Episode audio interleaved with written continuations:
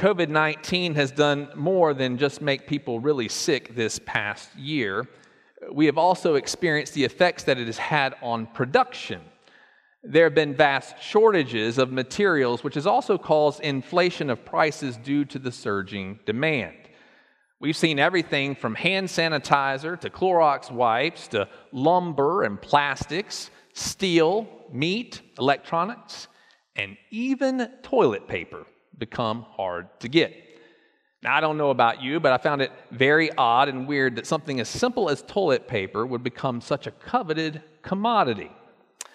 As soon as people realized that toilet paper would be hard to get, they immediately went into survival mode.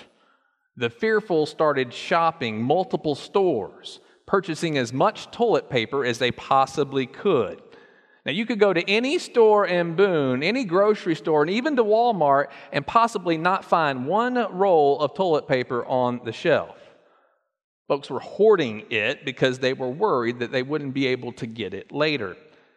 I remember seeing a Facebook post of a colleague of mine who just happened to be at the grocery store at the right time of day, I guess. The truck must have just come in, and he had found this mega pack, a 32 roll mega pack of toilet paper, and he thought he had hit the jackpot. So he grabbed it off the shelf, and then he got out his phone and took a selfie, and he hoisted it over his head like he had just won an NBA championship celebrating.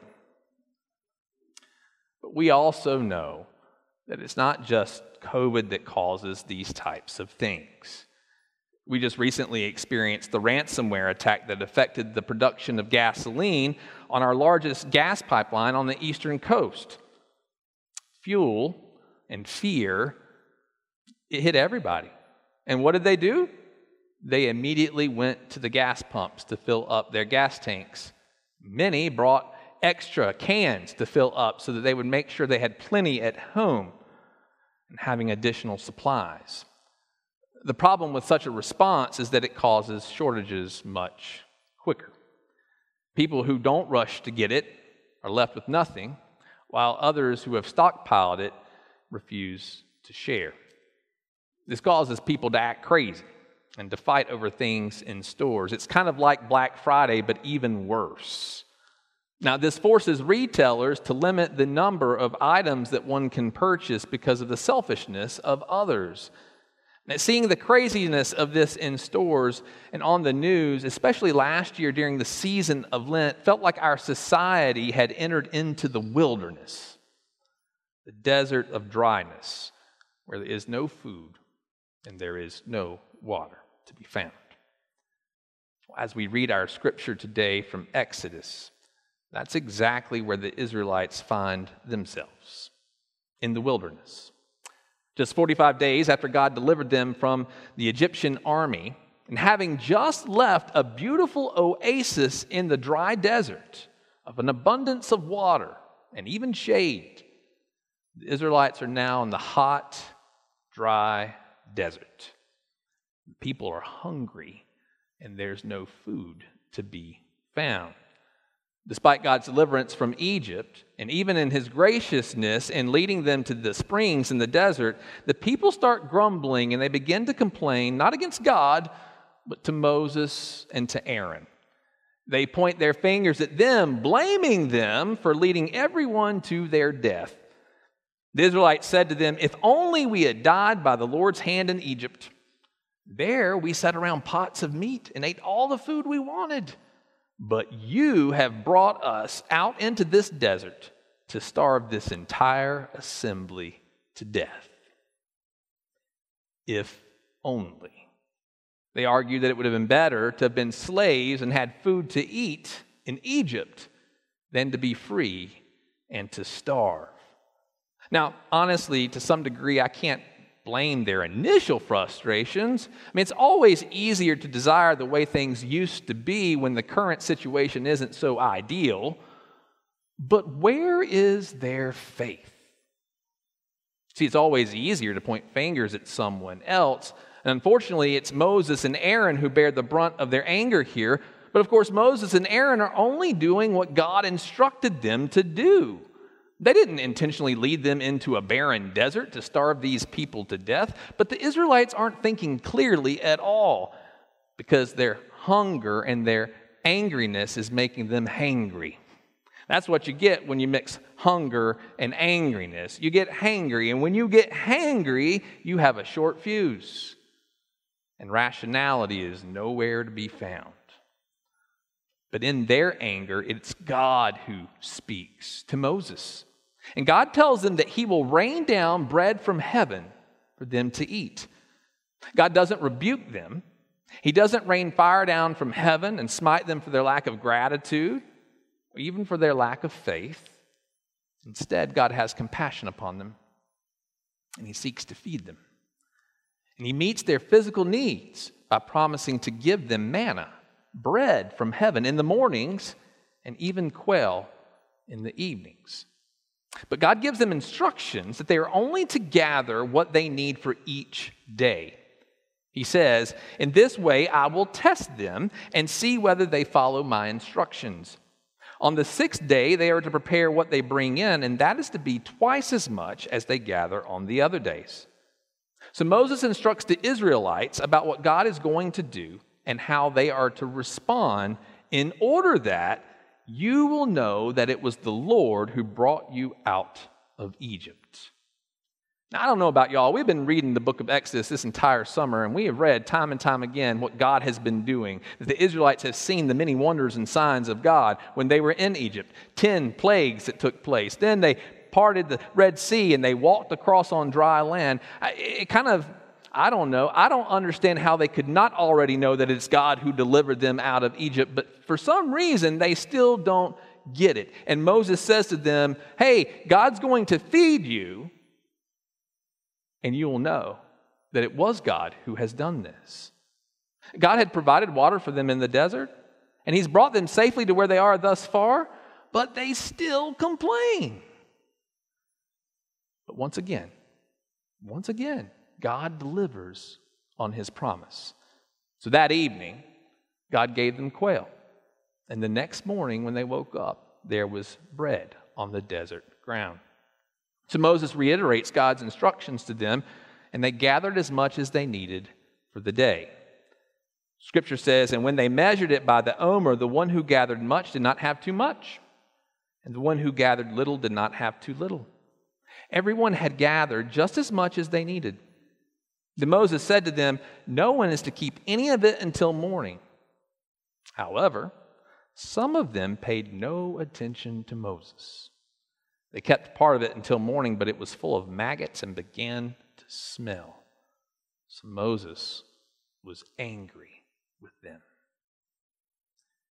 God gave them bread and meat to eat. They didn't harvest it, they didn't stumble upon it. They didn't farm it for that matter. God gave it out of God's sheer grace. God's instructions ensured that everyone would have enough. No one in Israel would go hungry. And yet, even when they were instructed to get rid of the leftovers, a number of them refused. They decided to hoard what they had until the next morning to ensure they would have another meal. But those leftovers became inedible. Maggots filled them, began to sour and smell, and no one would eat what was left. You could say, I guess, that these folks didn't pass God's test to see if they would be obedient. You see, God is trying to reveal himself to his people they're no longer under the oppressive regime of Egypt where they had to hoard their food in order to survive.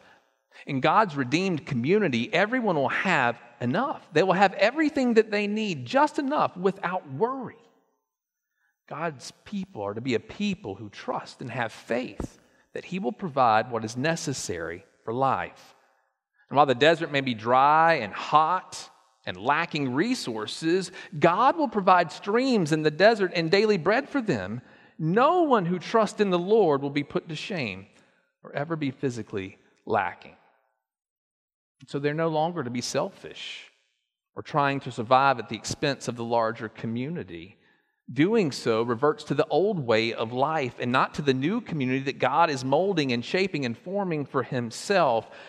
You see, their actions are to reflect the God who has delivered them. And all that God asks for is for them to trust Him.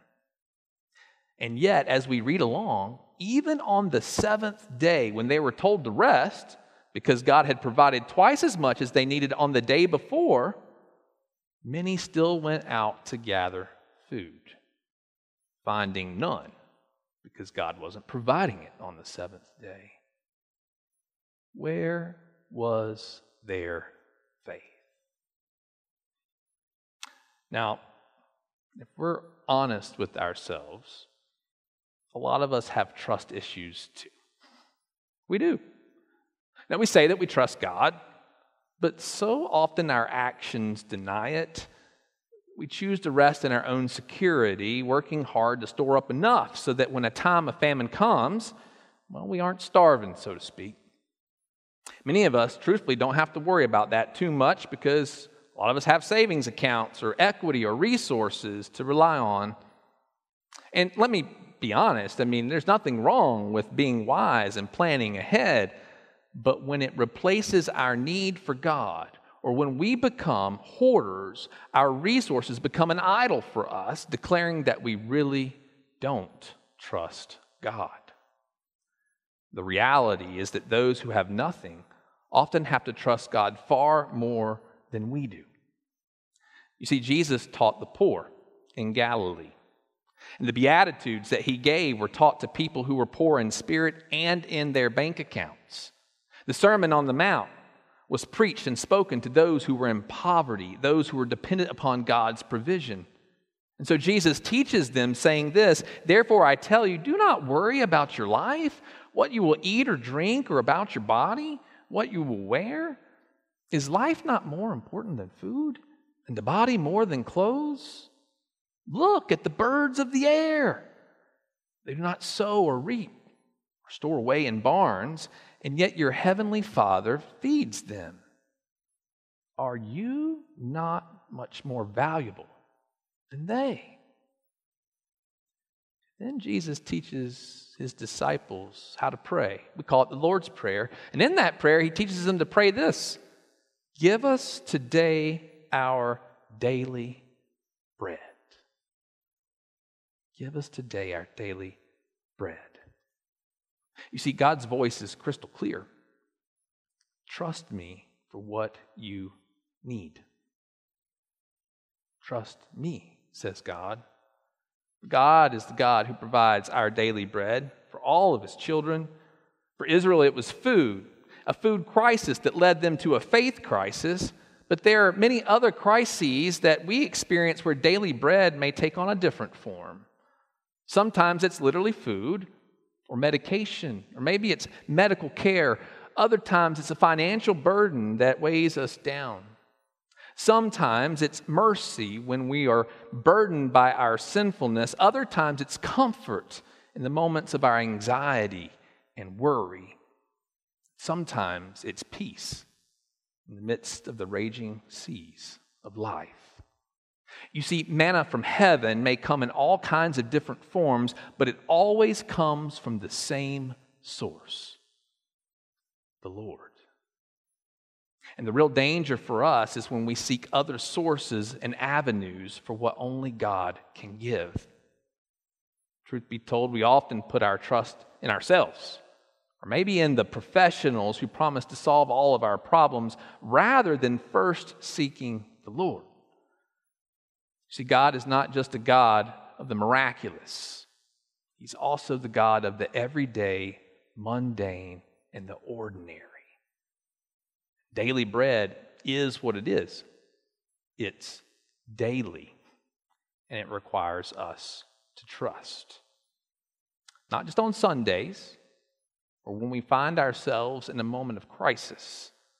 Trust develops daily as we pray for and seek God's provision every single day.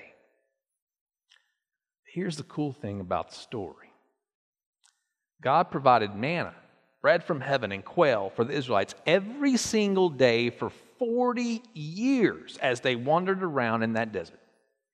Every day. They didn't have to do anything, it was provided for them. And he stopped giving it to them only when they finally entered into the promised land that he had promised would be a land that was flowing with milk and honey. They got an upgrade when they went to the promised land. In fact, Moses commands his brother Aaron to take a jar and to take some of the manna that God had provided for them and to stick it into that jar and to seal it up and to put it before the Lord and before all the people of Israel as a constant reminder of God's faithfulness and provision for them, that that jar, that manna would be held forever as long as they could, so that future generations of Israelites would look back and see that God had provided for them when there was nothing to be found, so that their children and their children and their children would also put their trust in the Lord. When we read the New Testament, Jesus who actually talks about this event when the Pharisees confront him. He talks about true bread. He says that he is the true bread from heaven. And it's Jesus who feeds the 4,000 and even the 5,000 who had no food when they came to hear him teach. And if you read John's gospel, we discover that Jesus feeds the 5,000 that day with five loaves and two fish that come from a little boy who had brought food for him and his family. And what does that boy do? He gives it to Jesus. He doesn't hoard it, he offers it to Jesus. Jesus takes those loaves and those fish and he prays to Father in heaven to bless it, and in doing so, it multiplies and it feeds over 5,000 people. And the scriptures teach us that not only does it feed those people who were there, but that there were 12 basketfuls of leftovers remaining. You see, friends, this is the God that we worship and put our faith in. He alone is the one who can take people like us who are willing to be used, who are willing to trust, who are willing to give instead of hoard, and provide what is needed for those who are struggling. Even God can use us to participate in providing His daily bread. And the cool thing is, is that when we give of ourselves, God blesses our giving so that it can also bless others. Yet when we hoard our gifts, when we hoard our blessings, they become soured. And our hearts also become soured with greed, selfishness. We end up becoming those crazy ones who flock to hoard all the toilet paper and all the gasoline because we're in survival mode. And unfortunately, this hinders our ability to trust in God's provision and to truly experience the fullness of God's love for us.